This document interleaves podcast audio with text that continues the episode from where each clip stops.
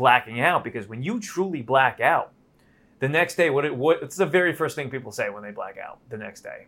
Like, oh, I have no idea what happened. No idea. night." They have no memory. Yeah. And they're trying to search for those memories, but your hippocampus, when it is drowned in alcohol, you are actually not creating any memories. right. You're not creating. So you are trying to then the next day, it's like searching on the computer for a file that's not there. It's never been there. Vaping has become the Gen Z and millennial fad, and students are truly underestimating what is categorized as just one drink. From caffeine to alcohol to smoking, Eliza Fitzpatrick, North Carolina's SADD coordinator, joins the podcast to chat on all of this. So, let's do it. Too many days in the darkness without a glimpse of the light. Running tired and broken and scared, but I swear I'll never give up the fight. I see you broken and beat, pulled down over your eyes. Every part of you wants to surrender, but darling, you were meant to survive. With every.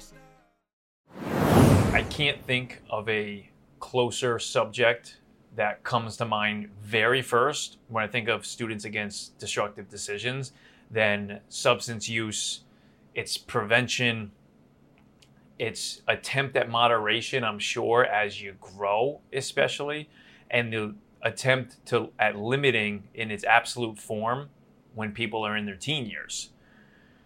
And I can only imagine the work that is cut out for you already to do because that is on a massive scale. If you're talking high school and college and how things have changed and with social media, how has that been for you so far? Well, I mean, every level of education has a different problem, right? Like when you're talking to middle schoolers, you're probably not looking at hard drugs as much as you might be in college, but for them it might be vaping, which is more of an epidemic now before it was Yeah. smoking cigarettes and we had kind of eradicated that for the most part and people understood just how bad it was for you. But now we're into vaping and e-cigarettes, and that's a huge problem for middle schoolers. Isn't And that such a tragedy too? That like we thought we were over cigarettes. We are like, all right, cigarettes are gonna die out by themselves, and then this cigarette that just was became trendy just completely took over just as much as like the Camel cigarettes did back in the day. Well, yeah, and kids don't know how addicting they can be. They don't really understand what they're doing, and they don't think of it. They're like, it's not a cigarette. Like it's nicotine based. It's it's just like a little plastic stick that I put in my mouth. And for a lot of people, it's just like a habit. Like they don't even think about it. It's something to do with their hands. Um, and it is such tragedy when we think about how kids don't really smoke cigarettes as much as they do and there's such a negative connotation and like you see someone smoking a cigarette and it's gross we think of it as gross but vaping is totally different they've got cute fun flavors The and flavors are stuff. amazing. Yeah, yeah which the is smell. marketing to kids with those flavorings doesn't help a huge cloud of smoke goes up in the air too and i really think too that vaping and cigarettes are the reason people get addicted on them is one and the same because we always think about the chemicals that go in them but i think about you know when you smoke a cigarette you flick it on the ground step on it there's that feeling of like I don't want to say power, but there's a there's a feeling that of of goodness that people are experiencing, especially when the movie stars are doing it and and it's being in the limelight like that. And then same thing with vaping. Everyone else vapes, they look cool doing it, and then you feel cool smoking it and blowing out this humongous cloud of like sometimes even pure like white smoke because it's designed now specifically for that trendiness to kind of keep going because that's I feel like is what holds people because if, if it was really looked uncool to do nobody would do it I feel like Right. Like it was so popular, and that was, like you said, the thing that movie stars were doing. And it looks so cool when you're just like standing with a cigarette. And I really do feel like we got to a point where that wasn't cool anymore. And teens were starting to think like that's actually kind of gross. And we're seeing the effects on people's teeth and their lungs, and like you're seeing those things. But then, uh, cool puff, smoke of air, people are doing tricks with Mhm. the air that they're breathing. And it's just more dangerous and it's just a new thing. But but that's exactly it. Is that once vapes are gone, there's going to be something new to take their place too. Once that's uncool, there's just going to be something else. So we're just always evolving and changing how we think about substance use, especially for our teens. And how do you guys? What is your perspective on your approach of okay? There's clear uh, substance substance use or people using it so much that it becomes a form of abuse of that um, product. Where do you guys come in? What is your approach where you go, okay, this is happening, this is taking over. How do we manage? So I think like um, obviously we are peer to peer, so we want students to be telling their friends like, hey, this is doing damage. And I think that's how we're approaching this a little bit because it's hard to be an adult and stand at a teen and say, listen, in 20 years, you're going to regret this when you can't breathe and you've got all these issues. But it is so different when it's one of their friends that's like, hey, man, like that's making me really uncomfortable. I don't want to be breathing that in. It's so different when it's a friend there telling you, hey, I care about your health. Like I've noticed that you're doing this a lot. So that model of prevention with us works similar, similarly with drunk driving as it does with substance use. Yeah, because the the thing of okay, this is going to happen to you in 20 years, I don't think catches people of like it's not going to cause them to change behavior, but it's the immediate effect. And now that now that I think about it, I think what could really help because I do you think it's male dominated or or is it even out of vaping? Is it more male or is it half and half? I feel like it evens out pretty Yeah. well. Like I've ne- I've not seen like a great disparity between male and female usage of, of vapes and anyone in between. I guess so. I feel like maybe I'm leaning more towards it's more male dominated just because I feel like men are more uh, open and more like I I don't want to say obnoxious with it, but like if you're at a restaurant, they're the ones that are like blowing smoke and like there's a guy next to them or like a family Mhm. next to them and they don't care. Yeah, yeah. I, I think I've definitely seen that more in public. Maybe um, being in the college space, there's not as much consideration for that. So I think um, being younger, I just graduated college pretty recently. I'm used to seeing it everywhere. It is all over the place, but I do see that maybe in um, older generations that it is the men that tend to smoke more, especially in public spaces. So I was, I was gonna say all it would take, you could literally solve this overnight if it was male dominated. Just having women say that's not cool.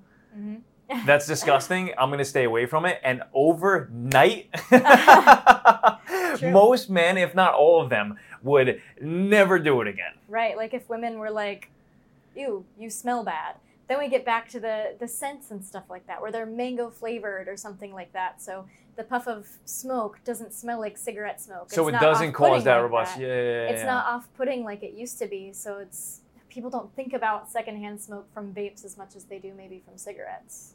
And why do you think people begin getting into substance use at an early age to where it almost starts to become to where it starts to become a problem? Because I guess say you start like a six pack in someone's basement or something like that. Mm-hmm. Where do you guys come in?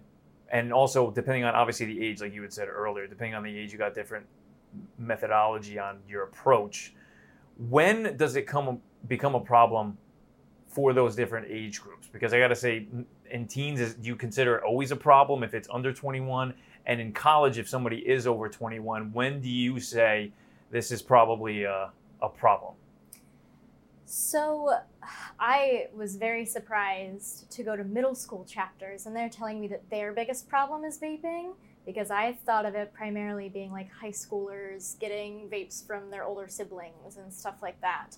And I didn't really think about the fact that middle schoolers, people that are 12, 13, and even younger than that, starting to vape. And I do think that in a way that can be a coping mechanism for students, whether that's things going on at home, people at home are doing that, or if it's just to fit in, where they so desperately want to feel included and feel like they fit in with their peers, and they think that that's the way to do it, which is where our programming of saying, hey, it's not cool to vape, it's actually cool to do the opposite and help other people stop vaping. That's where we kind of need to advance our programming so people don't feel like they need to vape or pick up anything like that just to feel cool or to feel like they fit in because there are people out there that will like you and want to be your friend even if you don't vape or do drugs.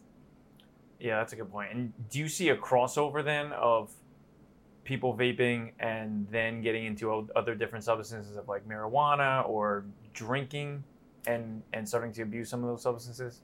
I would say that they're certainly related. There's a lot of research studies and, and stuff out there from people that are way smarted, smarter and more educated than I am on those specific topics. But people that are more susceptible to peer pressure in that way are going to continue to be more susceptible in the future when their friends are trying to get them to drink a lot or to try other substances. They're going to be more likely to be like, yeah, I want to be cool. I want to keep doing this. I don't want to lose my friends. And if they've already got those friends that are pressuring them into doing these other things, it's a lot easier uh, for them to fall into those kinds of So, use patterns. so you take the approach of trying to encourage other people to like not only not not only to abstain from that those behaviors, but then also to encourage others. How are you guys able to do that? Because it is very very difficult for anybody to stand up to somebody who's like, you know, or just go against the grain. Um, but especially teens, the younger you are, I feel like the more susceptible you are to becoming a follower. Mhm. And what are some of the tactics you guys have? Is it like providing already a platform of supporters or Yeah, so we have, like we talked about a little bit, our Shifting Gears program that's all about um, drug use and driving. But our STAR students that really care about this kind of stuff, the, our students that have been affected by maybe a drug user in their family or someone died of lung cancer because they smoked their whole life or, or they vaped and now they've got other issues and stuff, those STAR students that are very passionate about that specific part of our mission are very, very effective in getting other people to follow them. Uh, because, like I said, you don't realize how just how effective messaging from teens is for other teens. yeah, and the, basically just influence. Yeah, the the same way that they're going to be influenced to start using, they can be influenced to stop when they're seeing these horror stories. Like we said, tragedies often inspire change. So if we're talking about we want to prevent this tragedy because we care about you as a person, then we can start moving in the right direction of keeping people away from those behaviors in the first place. And what do you think really is like a root cause of why people are they get into drinking or when drinking that no longer becomes moderation? Because I got to think when of like an abuse of a substance, like everyone can use a substance. You go to the liquor store or the or grab some beers, you're not abusing it. But then when it becomes abuse, where are you seeing from your experience that shift to that next level where people start flirting with it and then they cross over and it then becomes a habit and now it's become a habit. Now it's like all right it's not you can still function in life. I mean it's not like you're a where you're a bum and homeless now but that's a road that will end soon for you in terms of mm-hmm. progressing as a human being where i mean five years ten years of you using half your nights of the week where you're drinking what that does health wise and to your brain and to your social life too. I mean it's very hard to even have a relationship where are you seeing where that crosses over? And then what's the approach you guys try to take with helping people and, and driving that? Because i gotta think you're then past that point of you know it's it's not cool to do that. You know it's it's not cool to partake in that. Like they're past that now. They've already crossed that line. They've accepted it. What's the next step there then? Yeah. So, like I was talking about with some college students, for a lot of people, it's very social, where they get to college, they get to high school, and they think that partying is just what you do. Drinking heavily is what you do. They don't understand the effects that that has on your body. We have some people that maybe grew up with alcoholics that were parents or might be more susceptible to addiction and things like that, which can be difficult as well. But you definitely see a shift in culture when students go to college and they think that they're supposed to party. They're supposed to be blacking out. They're supposed to be doing all these things because that's all the rage, right? Like, oh, like I totally blacked out last night. Like I have no idea what happened. Like I totally did all these weird things. But then you should never be doing that. Like if you're to the point where you're blacking out when you're drinking, you're way past damage to your body. Like moderation obviously not alcohol is not good for your body. But socially, college students don't understand that while they might be doing something for a year, 2 years, 3 years, 4 years to find acceptance with their peers is going to affect them for the rest of their life. Because in their freshman year of college, if they start drinking every single night and it's how they get to bed, where they're just like passing out every night or they like to go partying, that becomes a habit. And then from there, it gets to a point where they don't need the social interaction to spark the drinking. Well, I think what's a problem too is that is their very first introduction to alcohol. Yes. So their introduction to alcohol is that. That's the standard where you just drink six to ten drinks at least in a night, and then you end up do you do end up blacking out. And if that is the introduction, and then that is really sustained in your mind until you are retaught otherwise, which teaching something new and reteaching something are entirely two separate beasts. Mm-hmm. One is so much easier than the other, which is that introduction where you know you do just have like one, two. If it's you know three, it's it's depending on time and what you're eating and and um, what the ABV is of what you're drinking too goes into account and the occasion too. But uh, most people are not in, introduced to drinking alcohol until college, which is then you're talking blacking out. Which, when you look into the different types of how different types of ways that alcohol really affects you, blacking out is really scary because that I, it's the hippocampus that affects your memory, which is really the most important part that takes place in blacking out in the part of your brain because your brain gets soaked with alcohol and it's trying to process it out, but it can't process it out as quick as you're intaking it, which is what happens with blacking out. Because when you truly black out, the next day, what it what it's the very first thing people say when they black out the next day. Like, oh, I have no idea what happened. No idea. night. They have no memory. Yeah. And they're trying to search for those memories, but your hippocampus, when it is drowned in alcohol, you are actually not creating any memories. right. You're not creating. So you are trying to then the next day, it's like searching on the computer for a file that's not there. It's never been there. Mhm. And you might actually have some sort of, um, oh, I remember going to that bathroom, or I remember, you know, going to the food truck. And the only times you were, reason why you remember that is because you went from a dark club or a dark basement party into a very bright bathroom, and your brain, like, it's adrenaline goes, whoa, where are we? And then you might remember that sliver or that sliver thought of like smelling the food truck. And that brings you not to a sober moment, but to a second. And then you remember slivers of that. But true blacking out, there are no memories. You don't create anything. So it's basically like you're almost out of consciousness for the whole night and you've borrowed time from the next day. So now the next day you're feeling awful.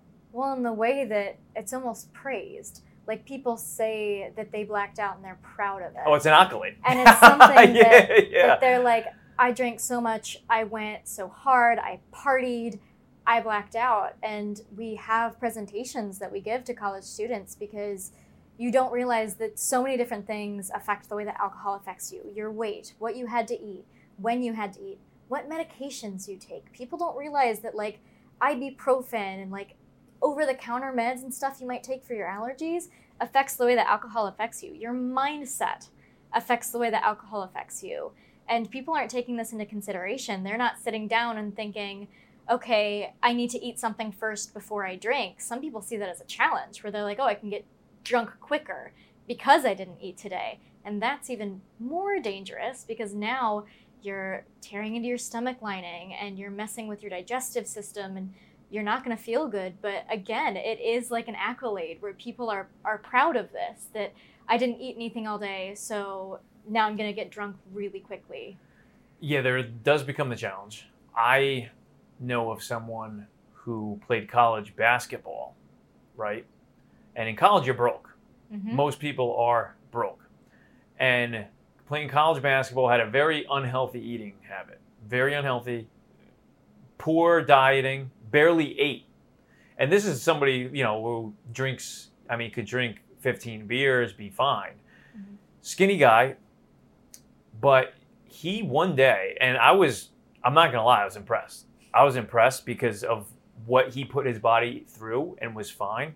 You're talking, drank a little bit the night before, played a college basketball game just off of like a small breakfast. And a college basketball game, how much calories are you putting out of your body, especially when you're a guard, running up and down the floor, up and down the floor, up and down the floor? Ends up after the game, goes to the clinic to donate. I think it's fusion. Um, it's it's it's um, not like donating blood, but you donate. I forget what it's called. I think it's like fusion, your fusion in your body or something, where they they give you like eighty dollars for Oh, donating. like platelets? Yeah, yeah, something Like along getting those lines. plasma? Plasma. That's it. There plasma. I'm not fusion. I don't know where I got fusion from, but plasma. He was donating plasma. So after the game, he donates plasma. Doesn't eat all day. Uh-huh. Starts drinking the night of that. So now you're talking. You haven't eaten anything since that morning of what your body has gone through. Then now you're starting drinking, and I mean, he, he- later on that night he had some food. He was fine. Like this isn't going to end in a tragedy. Mhm. But when you when you just talk about the amount of stress that you put your body through to do that, I mean, I was impressed just that uh, the human body can go through that because how much, how many calories did he burn? He donated from his own body. Mhm.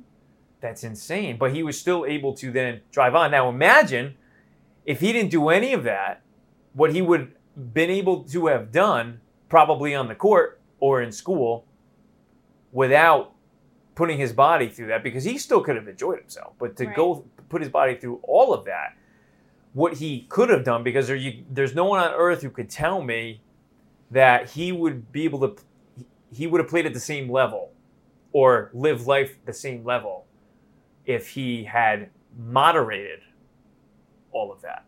Right. And I don't think people understand how dangerous alcohol is. Like, in the same way we were talking about cigarettes, how we see just how dangerous that can be. We don't often recognize the effects of alcohol and overdosing on alcohol. I used to work with um, a buddy that was an EMT, and he would help me give presentations. Yeah. he would help me give some presentations when I was talking about substance use in college. And one of the things that he said that stuck with me was that once it gets to your liver, we can't do anything for you. So if you're overdosing on alcohol, the best they can do is pump your, Pump your stomach, stomach. and hope that enough didn't get to your liver to shut everything down. But if there's nothing in there and everything's already been absorbed, all they can do is watch you die and make you comfortable. And that's scary that people are using blacking out as something that they're proud of. And what they're doing is destroying their body, getting close to overdosing on alcohol. And they don't even realize it. They don't care in a way that they should. Well, because I, I don't think that they know of any other standard. Yeah. That is the standard. Mm-hmm. And I think really the key to bringing things more moderately, because alcohol and a lot of substance use is almost ingrained in a lot of social institutions where if you don't partake in them, it's almost like you're an outcast because you go to a happy hour, especially we're here in New York City. When you get out of work, you go to happy hours, and that is where career growth progresses. Is at the happy hours. It really is because that's when people finally feel all right to start expressing all of those microaggressions they've kept in during work. Now at the happy hours, they're spewing them out, and it kind of allows a little healthy exchange of communication a little bit because at least they're expressing it Mhm. and they're getting it out. But it is with the use of a little bit of alcohol. So it's almost like, all right, so the goal may be not to eliminate it, but to kind of um, reestablish that those those boundaries almost, or reestablish a new standard because you can't go to those happy hours and black out. People do, people do, and it gets horrible for them. You know, when they start spewing things that they should never have said. Right. But I really think that a huge, a major way to bring that to a moderated level is because when you get older, it becomes uncool to black out at happy hours. Mm-hmm. It becomes uncool. So people now don't do it because it's not cool. So you do see a change of behavior over time because it is not the trendy thing to do. And going back to the beginning now, it's almost like how do you make it the uncool thing to do earlier in life?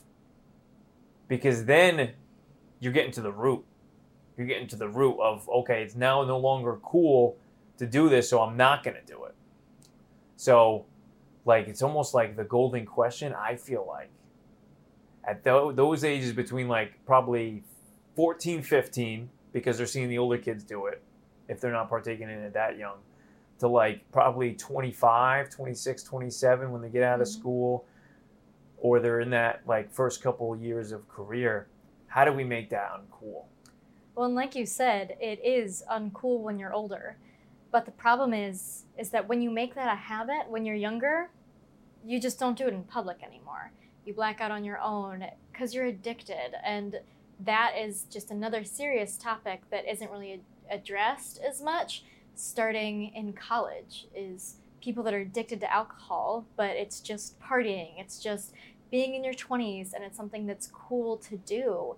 And what I found from doing presentations is that there's a very different response from different people, right? There are some groups of people when I'm talking about how alcohol can really affect you, that they're like surprised and very engaged and seem to be taking in the information.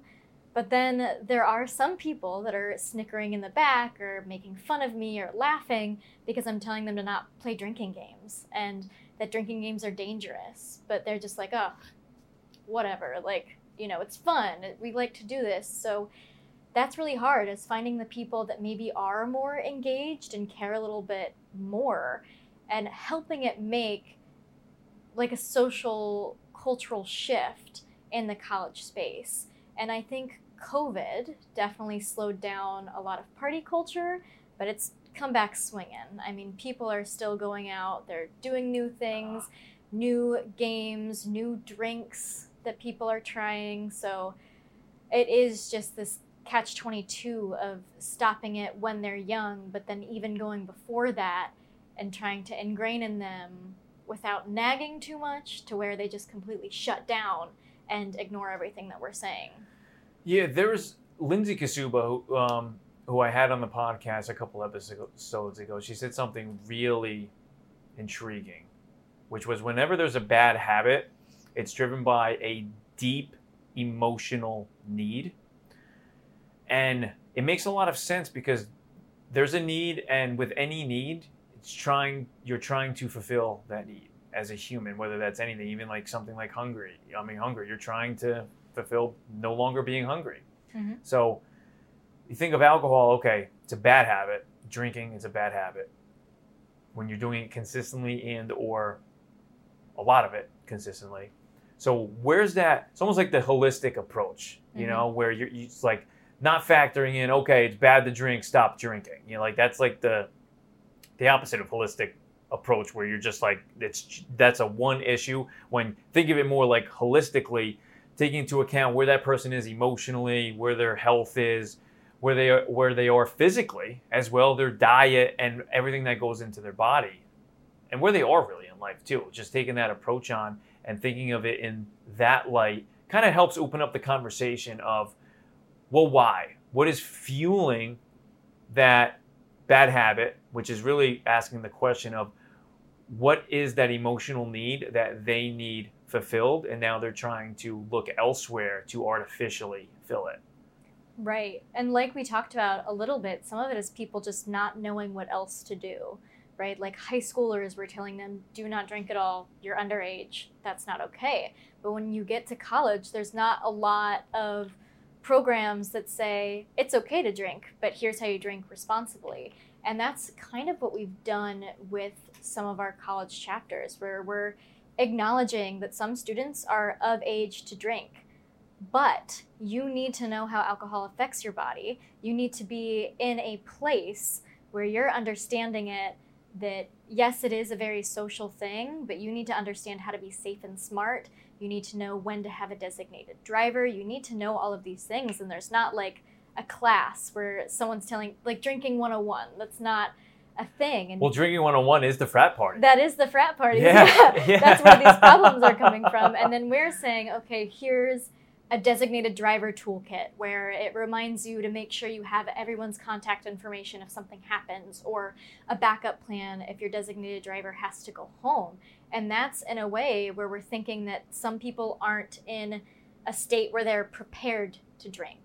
They're not thinking things through in the night, and then they get caught in a sticky situation where they've drank too much and they're not sure what to do, or their designated driver went home and they're stranded and, and don't know what to do, which is why we want to equip people early on saying, hey, if you're underage, be the designated driver for your other friends. Even if you've had a glass of wine, if you think that you feel fine after a few drinks, just let someone else drive. If there's someone else there, why not? And just kind of building that mentality from the beginning so that when they do start drinking, when they are of age, they're already equipped with this in their toolbox and they know all of the things that they should be doing when they're thinking about a night out drinking. Well, what's most dangerous too is when people go out and just say, I'm just going to have one or two and then I'll drive. When they go out with that, that is the worst mentality you can have because it's almost like planning on a mistake because it's never, it's almost never one or 2 And even if it is just one or two, too, you don't, I mean, you get, you order an old fashioned, you're getting two to two and a half ounces of bourbon Mhm. and that is the equivalent to like three beers. It could be more than that, depending on. People don't realize too the type of liquor that is in a lot of these drinks because a bourbon a lot of times comes with a heavy, um, or an old fashioned, excuse me, comes with a heavy bourbon, which is 86 proof, could be 90 proof. There's some bur- there's some bourbons out there that are sold on the shelf with every other type of bourbon. It's next to the um, the Bulleits, the Elijah Craigs. It's sold next to all these other bottles, and it's 125 proof. Mm-hmm. And you see these brand names, they're out there, and they're just like everything else. But if you don't read that label that shows 125 proof, I was just at the store the other day looking at different different spirits, and 125 proof I saw. And if I don't look at that, I'm done. I'm done. You can you can say I'll have one or two drinks, but you're done. You go to a very high class place. Mhm. They have very their drinks are very good because they're very strong because the proof is very strong. A martini, a lot of times it's just so funny because people think of martinis as like a girly drink, and when mm-hmm. they refer to girly drinks, they refer to it as not a lot of alcohol in it. So they'll talk like when guys are talking to guys, they'll say, "Oh, that's such a girly drink," meaning there's not a lot of alcohol in it. When it, a martini is one of the strongest drinks you can have, it has two to two and a half ounces of pure spirit, whereas vodka or gin, one and a half to two ounces, and then half an ounce to 0.75 ounces of vermouth, which is mm-hmm. A liqueur. So it's like there's no mixer in there. There's no lemon juice. There's no lime. It's not a margarita. That is pure alcohol you're drinking. And if you have one or two of those, you're gonna blow like a 0.1. I mean, you're you have one of those, you're above a 0.08. Right. Just are every single time. Especially, I would say like that's driven as like like I would say a girly drink, Mhm. and by body mass affecting where you are mentally with your alcohol intake. You know, if if, if a female has one to two martinis, they're going to be feeling it, and they're legally speaking not going to probably be able to drive. Right, and our bodies are so different as well. Some people don't realize there might be some men that maybe can't drink as much as women. There might be women that obviously we're, we're all built differently. Your weight, everything about you affects how alcohol affects you. And when we talk about drinking, we want to emphasize that a beer is going to have less alcohol than a glass of wine. A glass of wine is going to have less alcohol than liquor, but in less quantities, right? Like you can have a 16 ounce beer and it's still less than a six ounce glass of wine, which is still less than two ounces of liquor. And people don't think about that when they're pouring their drinks, right? They're just trying to get as much in as they can, pouring something sweet on top so that they don't taste it, so they can just get drunk quicker. And that's the thing is people really aren't considering they're like, oh, it's a cocktail. A martini's a cocktail, right? It's it's the same as if I got an old fashioned, but it's really not. And they're not considering what goes in it. And sometimes it's because people don't know. They don't know exactly what goes in it. They're not behind the bar. They're not familiar with, you know, what actually is in their drinks. Yeah, and that I was just talking to someone the other day about their use of even like something like caffeine Mhm. in um, in their pre workout, and she's telling me about her what she takes and like you know once in a long while I'll have a little bit of caffeine if I'm really pushing after like nights of really not getting the best sleep, but still have to meet a high quality of putting you know a, a high quality of work, and she's telling me I think it was 300 milligrams of caffeine every workout in her pre workout. And she's telling me this, telling me this. We walk away, right? I thought, I was like, wait a second. She's five foot five, if that, and, and a skinny mini. Mm-hmm. And I was like, whoa. Thinking about the, the difference because I was originally thinking of equal when somebody's telling me I'm, I'm imagining okay what's 300 milligrams do to me? I'm like oh okay like i would i would be feeling it for sure but i wouldn't be maybe at the edge of like not being able to function at all. But then afterwards i'm thinking oh my gosh her? There's almost a way she's almost got to be punching the wall towards like her heart beating out of its freaking chest. And then gotta be at that point if you're doing that every single day some long-term effects of that but thinking in body mass i mean really in the relationship with that and alcohol is humongous and then like before with the plasma Mm-hmm. and the lack of nutrients that you have in your body to begin with plays a huge role Right. And caffeine is a drug.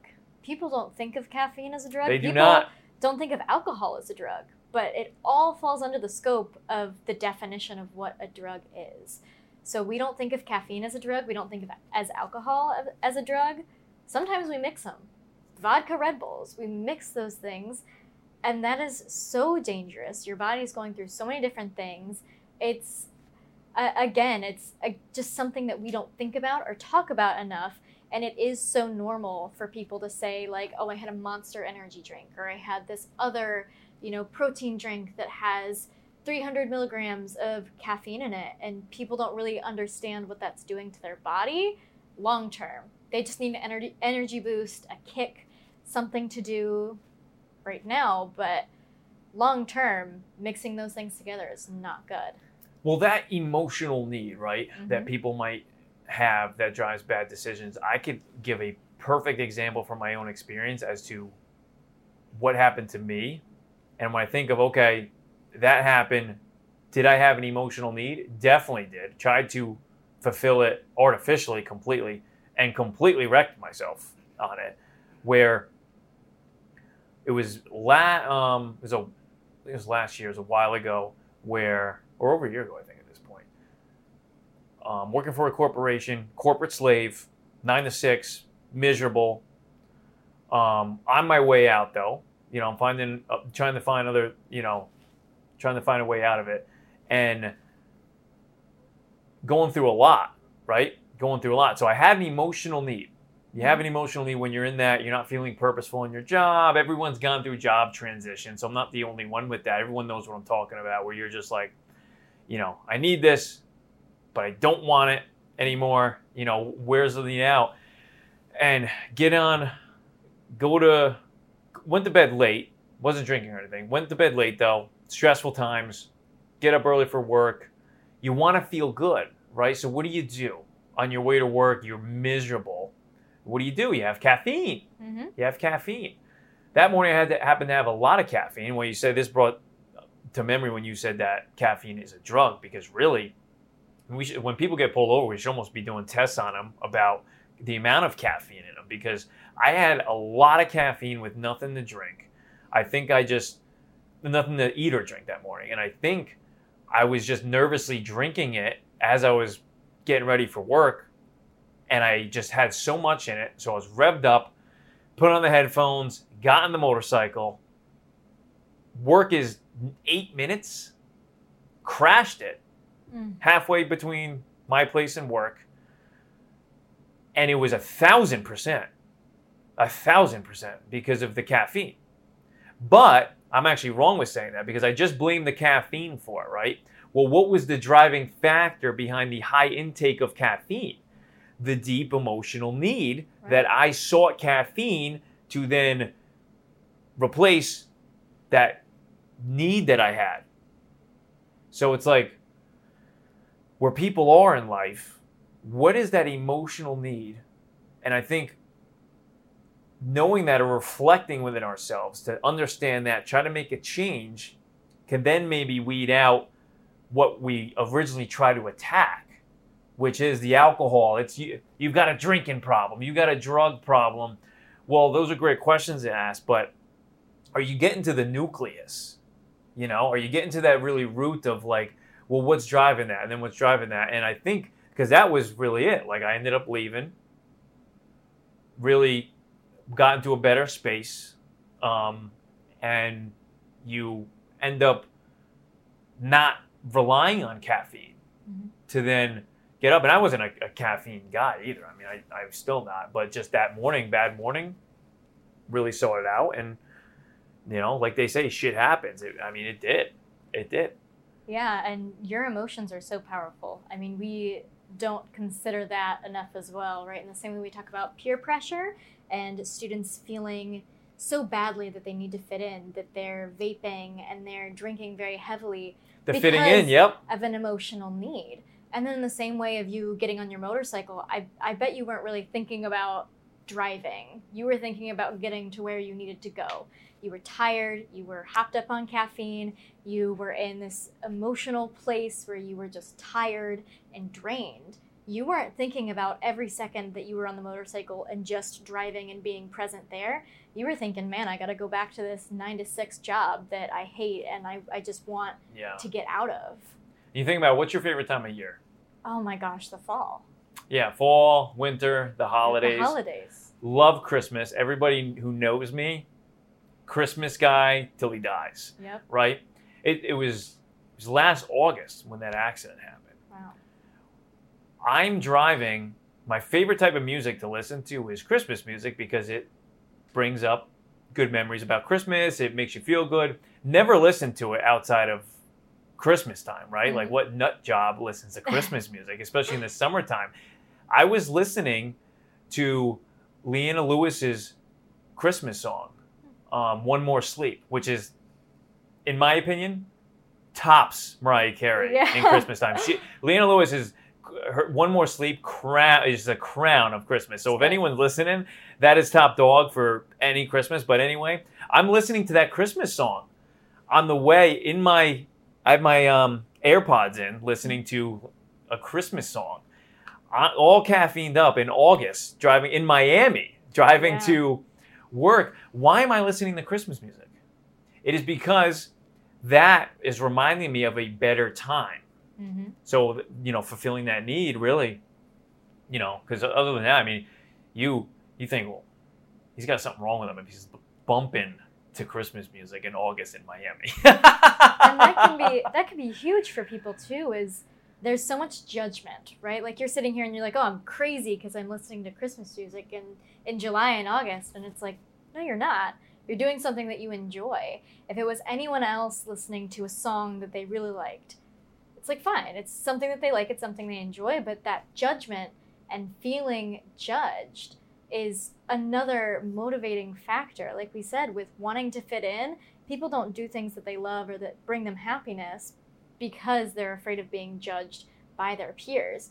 Where we're going back to that peer to peer model when we have students that are supportive of other students and just are saying that we want you to be safe, we want you to arrive alive, we want you to take care of yourself, and we care about you genuinely in that way. There's not a fear of judgment. When you're around SADD students, you're not afraid of being judged. You'll listen to Christmas music in August and you're not like, oh, I'm totally crazy for doing that. You'll get your Halloween decorations out on August 1st because Yeah, you know that no one. I did that and I love it. It's made me happy and yeah. I enjoy seeing it. So, and that's where we kind of make a space for that with our students and through our programming. Yeah, it's a good uh, a good thought on that, and really trying to get some of those leaders to embrace the cool side of doing better things and living a better lifestyle. Mm-hmm.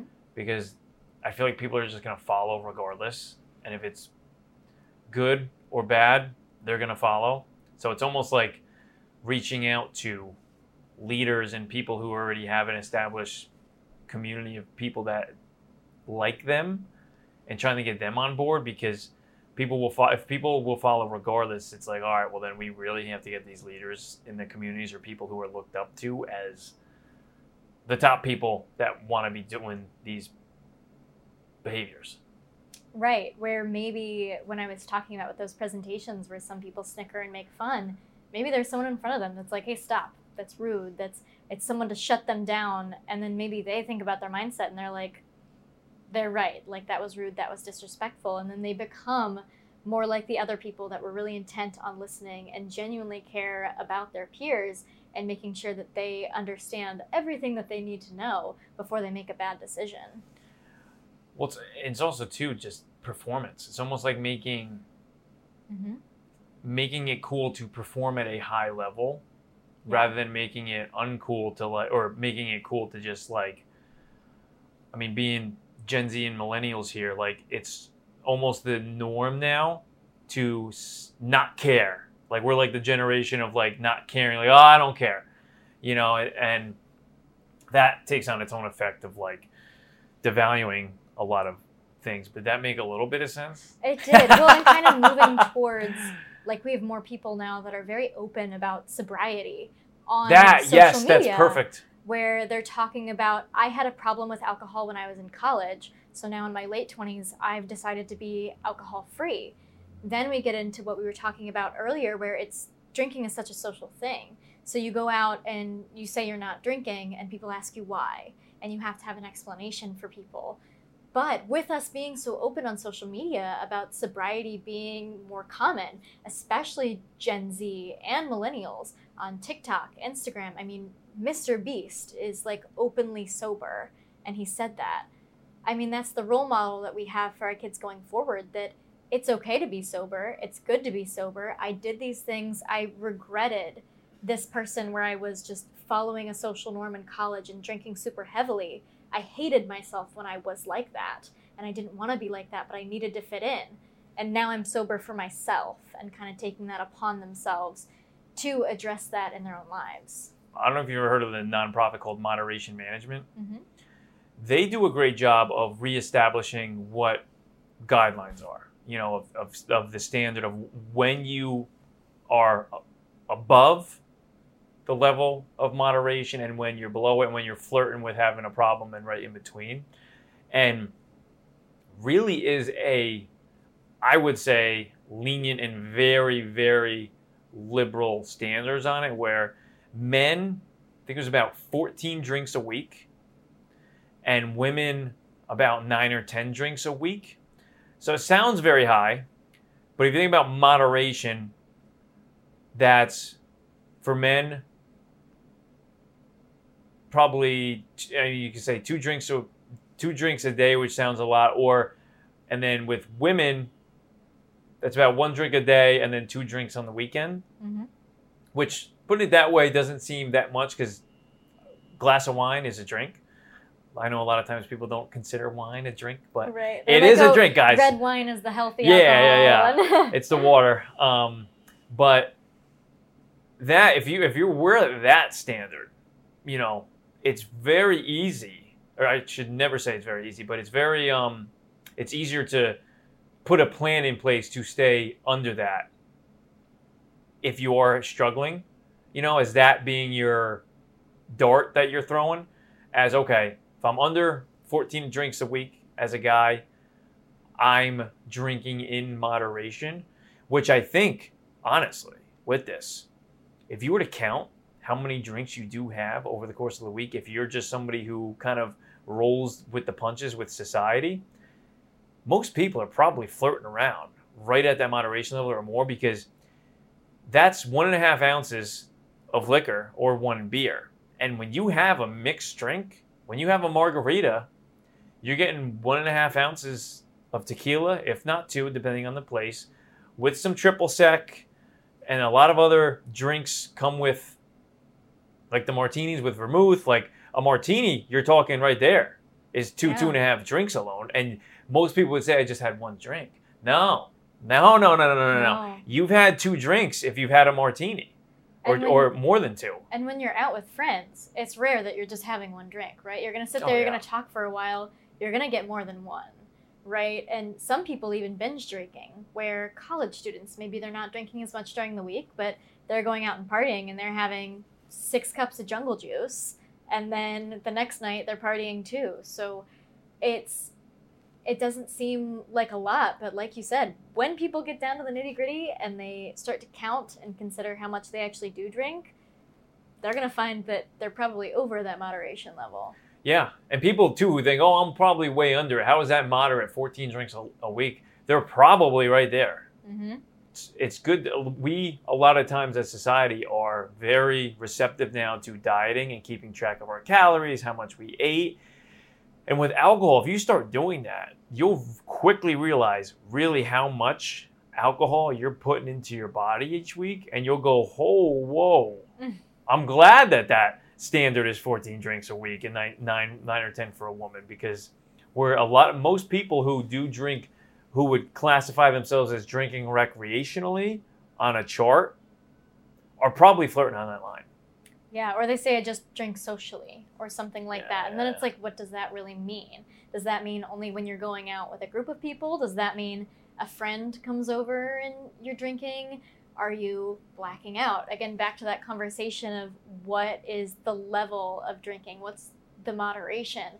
And when you're saying recreationally versus socially, that looks different for different people because we have different definitions, but our bodies are different too.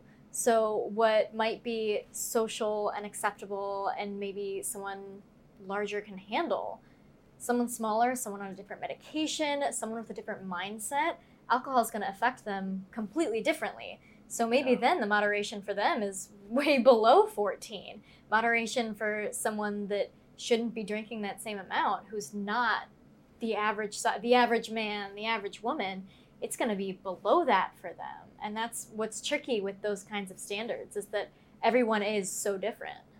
What have you seen from a personal standpoint? uh, so i've had some family members that have struggled with addiction. Um, i just lost an aunt on my dad's side. She struggled with drug addiction her whole life.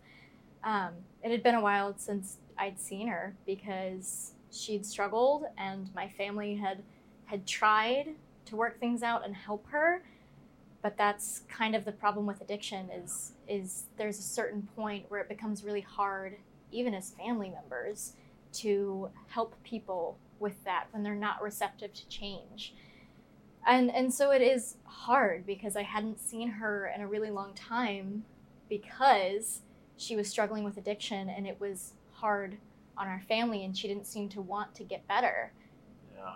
But then seeing how it affects us now, you feel so guilty that maybe there was something extra that we could have done. Maybe the damage wasn't completely done. Maybe there was something that we could have helped her with moving forward. But making those decisions as to when people are too far gone or if they even want to change or if they even want to get better, it's really difficult when something happens and, and they pass away and you just feel so much guilt. It's hard to see it over time too. I'm sure. Yeah. You know, because it's nothing that's slow. It's just a. It's just a decline that you try to put roadblocks in front of, and you're like, oh, I mean, what else? I mean, you- you feel guilty, but really, like, what else do you think you could have done? I mean, it, Exactly. Well, and so with her, I actually have another aunt who's going through the same thing. They both had strokes, mini strokes, and then they were finally admitted to the hospital. I had one that passed away because the damage was too far gone, and I've got one that's in hospice right now, uh, relearning how to talk. And so seeing these two sides of it, I mean, neither is a good option, right? Like that's no way to live and to recover. And that's again what's so hard is that you see these effects, but addiction is so hard to break. So even if they want to get better, there's that little thing in the back of their head that is just not it's not helping them. And it's hard to see them like that too when they're going through withdrawals. When you love someone, that's I mean, you know that that's what they need to do to get better, but detoxing and seeing someone go through withdrawals is just as bad as seeing them like this because you love them. And then it comes to a point where that's straining on your life, right? When these people are in these situations and they can't take care of their kids anymore. I've seen my grandparents take in um, my cousins because their mom just couldn't take care of them anymore. And then that's hard because it's disrupting someone else's life. And while they are trying to help, you know, the person that's dealing with addiction, they have to want to be better. They have to make that step. You can push them towards it, but again, it's emotional and it's mindset. And that's where getting that mindset right before anything starts, before it spirals out of control, is so, so important with our students. Yeah, you're right with that, and I'm sorry to hear that too. It's got to be awful to see because you're like, you know them from an entirely different lifetime where you're younger, like your aunts. You see them in one way when you're younger, and especially people, even if there was problems back then, you don't see them because you're younger, you know. Mm-hmm. But then you're kind of more exposed to life as you get older, and then you see them in that light, and then, I mean, that's got to be hard having a family member struggle with that, and then you got multiple, especially. I mean, thank you for sharing that. Yeah, it's it's definitely hard, but it fuels what I do, right? I've I've always cared about this kind of stuff, but having that personal connection is just a way that you connect with students and you say, this is why I care about this because a lot of times people aren't motivated unless something has happened to them or Yeah, hit, happened the to hit someone home around effect. them. Yeah, And if you know someone personally that that's happened to them, if you're able to tell that story and tell it effectively and talk to people, they do start to realize because it is hard to imagine that kind of thing, right? No one wants to imagine someone that they look up to as a kid that they didn't realize that the whole time they were growing up, this person was addicted to drugs Yeah. or this person was sneaking away to, to drink alcohol or something. Like, you don't want to think about that. But you're right. When you get older, you get this reality check of this was going on this whole time. And that's something to kind of talk about with students when you have that home hitting effect where it's like, this could happen to you. Like, I'm talking here about the importance of being drug free and traffic safety. But there are people in my family that don't get that message. And I've always been like this. Like, it's not like these things happened and then I cared about it this is something that I've been passionate about throughout high school and throughout college, and now this is happening. So, in a way, it's like you need to care about these things ahead of time before it gets too out of control. And you need to care about it for your friends too, so that nothing happens to them. They don't, you don't want to have a home hitting effect. You don't want that to be the thing that mobilizes you to finally get going. Yeah, and I love that you're able to do that too because what it almost becomes when something hits home, and as long as it didn't hit you personally and you're unable to survive that, you know, it hits home, either you're able to walk away from it or it's hit a family member, like in your case. I feel honestly like it's almost your duty as a human being to then share that, to then have it as best as you can hit other people's homes for them to care about it enough so then it doesn't hit their homes because if nobody shares any of that then eventually just hits everyone's home and nobody shares anything so then it's so hard to then contain Yeah, and that's why it's so important to talk too, to talk Yeah. about things, and when you've got those stories, telling them. Yeah it's like the most important thing because people don't know about the dangers they're not going to be able to or feel it really feel the dangers because you have to feel it because it's like a, one thing to listen listen listen to but you have to feel it in order for it to like drive behavior i guess so um, thanks for all this Yeah. I, I appreciate it. Um, you've been wonderful. Thank you for everything that you do, and keep going at it. Um, I wish your your aunt the best too, and support for you with with that because I know that can be so freaking difficult, especially a family member, especially a close family member. Um, so I, I wish you uh, hopeful wishes on that, and keep spreading the word of how important it is. Yeah. Thank you. Yeah, and um, we'll link up down the road, down the future, and see how Mhm. much um, people you've talked to, and how hopefully they're just becoming more receptive and receptive to the messages that you send out there. So um, I, I can't thank you enough. Thank you so much.